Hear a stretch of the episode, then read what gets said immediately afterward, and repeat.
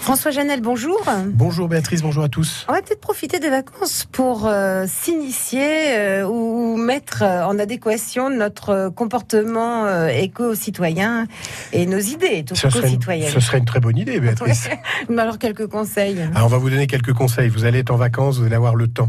Donc, un conseil de geste éco-citoyen que vous pourriez tester, c'est tout d'abord déjà de prendre le temps de faire vos courses. Et pour faire vos courses, vous allez les faire de façon à éviter de générer des déchets. Donc Mm. vous allez pro- profiter de ce temps que vous n'avez pas habituellement pour euh, regarder dans les étals euh, de tout ce qui peut se prendre en vrac et pour limiter bien sûr la quantité euh, de su- d'emballage, voire de suremballage des biens que vous achetez. Et ça, c'est euh, assez facile. C'est assez facile. Et puis, on va faire nos courses en En vé- voiture. Ah, à Alors en vélo. voiture, non, Béatrice, on laisse la voiture au garage.